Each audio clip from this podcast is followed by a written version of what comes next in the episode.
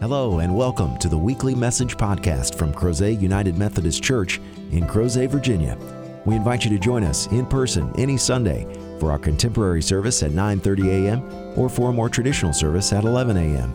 Please visit us online at w w w dot crozet united methodist dot org for further information. We hope you enjoy this week's message from Crozet U M C. We have been trudging through this passage, and we have now gotten to what would seemingly be the end, and yet this is probably one of the most difficult ones because it immediately makes us uncomfortable, more so than the thought of nakedness, let's be honest. It's hard for us to talk about people who are in prison. It's hard for us to talk about having a relationship with people who are in prison because we are all very aware of the stigma of knowing someone who is in jail or in prison. How much harder must it be to have been someone in jail or in prison? And Jesus is unequivocal. This is what I am telling you to do. I am telling you to go places and visit those who are in prison. And it would be so easy if we could just go, well, hungry, thirsty, stranger, naked, sick. Five out of six isn't bad. Is that enough to make you happy, Jesus? I suspect that Jesus would say no, that we still have work to do. Because all of those who have made bad decisions, who have made bad choices and are now yielding the consequences of that, they do not deserve to be forgotten. They do not deserve to be cut off from not only God's grace, but God's people who continue to pass along that grace through the way in which we love and care for one another. We didn't just baptize Keegan so that we could forget about him. I didn't have you read the response because it was really inconsequential as to whether or not you were actually going to follow through with doing all in your power to not only uphold him, but assist his family with raising him. I often think to myself, how many people who are in prison were baptized and then forgotten by the same congregations that promised, that swore and covenanted in God's house to uphold them? We bear a responsibility when we simply say the words that are on the screen, or we simply say the words that are in bold in the hymnal, and we do not live up to them. God is counting on us to do everything in our power. Uh, Keegan has a wonderful family. I have no doubt that Keegan will be fine, better than fine. I know that they will ensure that he is loved. They've clearly done a fabulous job. But we need to help them. We need to ensure that we are doing all in our power to not only help sustain him, and he's very vocal about that, but also to make sure that when the day comes and Keegan has done something wrong and Keegan has broken our hearts or broken God's heart, that we don't cast him aside, that we embrace him and we remember that by grace he was baptized, by grace he lives. And so we will bathe him in grace and forgiveness when we recognize at his moment of deepest need that he find forgiveness and be set free. Now, when I was in seminary, I had the opportunity to take a January term class, and that's a very condensed class, but the days are very long in January term. And so one of the classes that I got to take was on the ministry of justice, and it was focusing on engaging our United States penal system from a Christian standpoint. Sounded like it was going to be fine until I got the reading list. And the reading list was abundant because I was shocked at how many Christian theologians and biblical scholars had written about the American penal system. I was shocked to see that this was a discourse that was clearly happening in Christian academia, and yet I didn't often find it happening in Sunday school or from the pulpit. And we do a disservice to that because Christ is clearly telling us that we have a work to do here. And we must respond to that in the appropriate way. So in this class, not only did I do an abundant amount of reading, but the end of it culminated in actually going into a prison, a women's prison in Clinton, New Jersey. And we couldn't just walk into the prison. We had to be prepared. We had to go through a little bit of training. We had to be told what we could wear and how we could style our hair. And we couldn't wear makeup and we couldn't wear all these jewelry.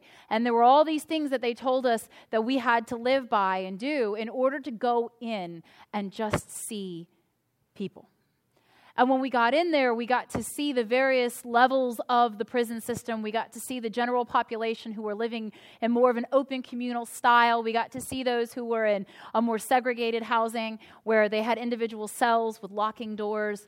We got to talk with some of them. We got to talk to the administrators and the staff. And everybody seemed overwhelmingly exhausted. They seemed so tired and beaten down. They seemed as if they had been carrying this incredible burden, and their shoulders were slumped and their heads were bowed, and it wasn't in prayer, it was in burden. Because it's exhausting to have to watch over somebody and constantly live in fear. And it's exhausting to live in a constant state of fear because you wonder how someone's going to punish you next. And that was the system in which they lived every single day. And I watched them struggle, and I watched them have no words for what it was that they wanted. And it wasn't just open the doors and set us all free. It was, I want the world to live by the words it said, that when I do my time, that I can be free. And yet we live in a world where the first thing we do when we hand you your freedom is stigmatize you. And remember, you've done your time, and now every time you apply for a job, you will check a box that self-identifies you as a felon. And if you don't check this box, then when we find out that you should have checked this box, you're going to be penalized even more. And then they're put in an awful position of wondering, if I check the box, am I immediately discounted for this job that I desperately need? That is not the way of Jesus Christ. That is not the way of Christianity and grace and forgiveness and helping people step up and live a better life than the one that they had before. We have an opportunity, brothers and sisters, to start pushing back on a system that says, well, you can't really be forgiven. And no, you can't truly be free because we're going to shackle you with stigma and with legalism. Of all the things in the scriptures that I started to read about prison, prison appears seventy-two times in scripture, but not once does God command that we build one. Not one. In fact, the first prison is referenced in Genesis when Joseph is sent there in Egypt. And he is sent there to languish and suffer. And there, even in the prison, God blesses him and is with him and for him. And he can serve God Almighty even there. But he was not meant to only serve God in prison. He was meant to bless others and then be free. And he does. I don't think he would have been second only to Pharaoh if he had to check a box. And yet Joseph did incredible things after coming out of prison. And yes, we could have the conversation of, well, he didn't really deserve to be in prison. But whether someone deserves to be in prison or not, do we not have jails and prisons full of people? And those are people that we will have to deal with, if not here, then in the kingdom to come. So we had better learn how to be in right relationship with them now. Because in this world, I refuse to baptize children and then say, there may come a day when I turn my back on you. I refuse to invite them into the fullness of the life of the church and say, I'm sorry, Keegan, that's only until you get a, a criminal record. All of us are guilty. Is there one of us who's able to drive that hasn't done over twenty-five on Jarman's Cab? Are there any of us in our midst that haven't ever gone through a checkout and got home and then realized that you had something you didn't pay for and then said, well, technically it's the cashier's fault, so I'm keeping it? No, it's stealing. If you have it and didn't pay for it, it's stealing. Unless the chief executive at Macy's told you you could have it, it's stealing. And we salve our wounds and we say to ourselves, well, we're not felons. It's not really larceny, because I didn't intend to do it. But is that not sin? Hurting things even when we don't intend to do it.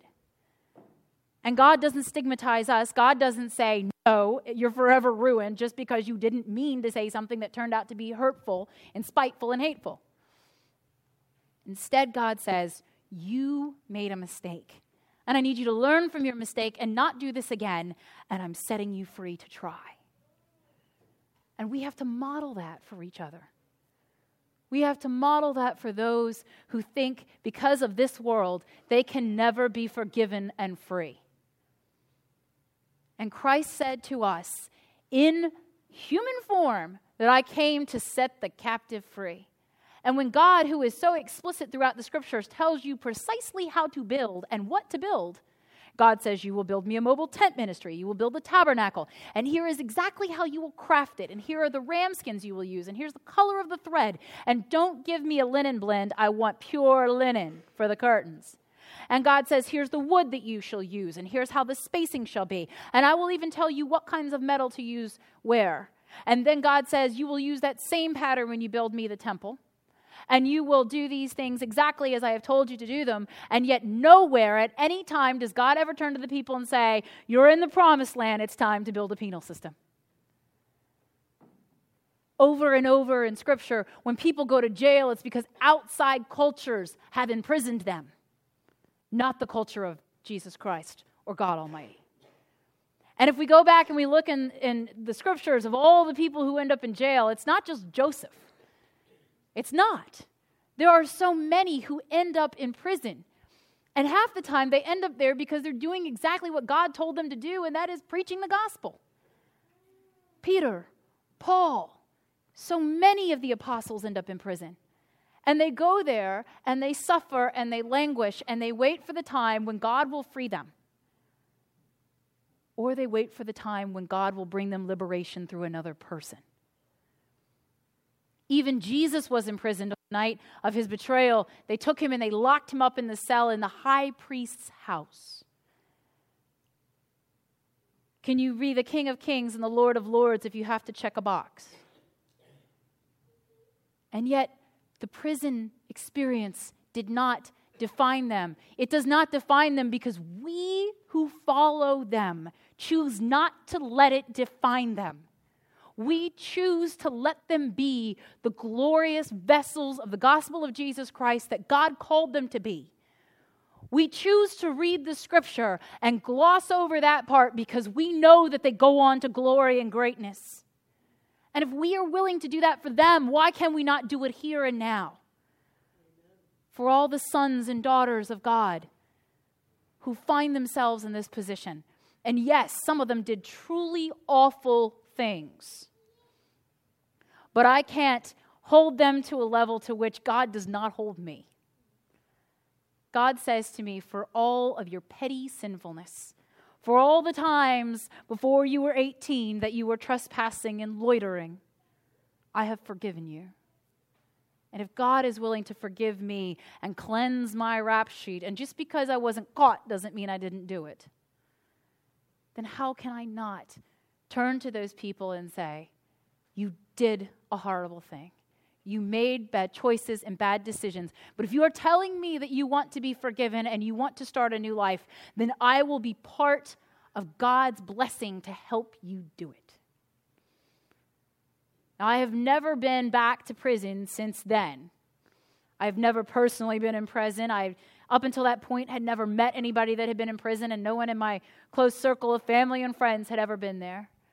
But more and more ministry in the name of Jesus Christ means coming into contact with people who have been or are in prison. And more and more, I realize that I am being a hypocrite, even though it's very easy for me to say, well, Kairos ministry always happens on weekends, and I'm slightly busy on Sundays. That's a cop-out, and that's not Christian. So in the middle of the last service, I declared very openly that next year I'm going to Kairos. Mary Alice is very excited about this. And she is going to take me and anyone who wants to go with me to prison. I don't know how the prison is going to feel about you bringing me in. But I'm willing to go. And I'm willing to go not because this really makes me comfortable or this really sounds like a great way to spend a Sunday, but because this is what Jesus Christ asks. And if Christ is asking me to do this one thing for him and all that Christ has done for me, who am I to be an ungrateful biblical brat. Instead, I will put my money where my mouth is, and I will practice what I preach, and I hope that you will join me, that you will look for ways in which you can reach out to those who have been locked away, figuratively and literally, in the hopes that not only will their crimes, but they themselves will be forgotten. And we will find ways to show them the same kind of love that you just showed to Keegan. That you would be willing to embrace them as a child of God as much as you will that beautiful baby boy. And show them that just because the world will forsake you, we shall not.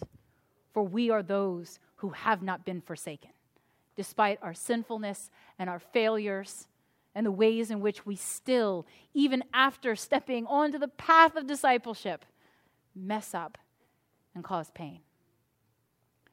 And there are many ways in which we can do this. Some of you have already been busy baking cookies. It's a lot of cookies. Mary Alice said she will send pictures of one hundred dozen cookies to us so that we can see just how much that is. I'm praying for a lot of pancreases that day. But I want us to look at other ways that we can actually put our name to being present with people. In the back, you'll find two poster boards where we are sending our messages, and we are letting them know that we have not forgotten about them, we do not forsake them, and we want in every way possible to support and encourage them. And inside your bulletin, you'll find not only a step-by-step how you can do it, but you should have a colored stri- strip in there. And this strip, you can decorate, you can fill it with your hopes and your dreams, your prayers, your edification, your challenges even, whatever it is. And then these will become just one of the symbols for our eternal God. And they will be linked up not only with others from here from our church, but others from all around Virginia. And they will create a prayer of chain in the room where they go in and gather in Kairos ministry to lead Bible studies, to pray, to have fellowship and food, and to remind them that they are not forgotten or forsaken, but instead that there are Christians with names and faces and power and prayer who remember them and reach out to them in love and kindness, but most divinely, mercy. May this be part of what we seek to do in the days to come, so that it isn't just checking a box for us, but instead recalling that these who are the least of these are precisely whom Christ has sent us to bless and to do so in abundance. May it be so. In the name of the Father, Son, and Holy Spirit. Amen. Thank you again for joining us for this week's podcast. We hope you found the message meaningful, and we invite you to join us in person as we gather for worship at Crozet United Methodist Church every Sunday at nine thirty a.m. and eleven a.m. Please visit us online at w w w dot crozet united methodist dot org to learn about ways you can connect with God and your neighbors through the ministries of Crozet U M C. Have a great week.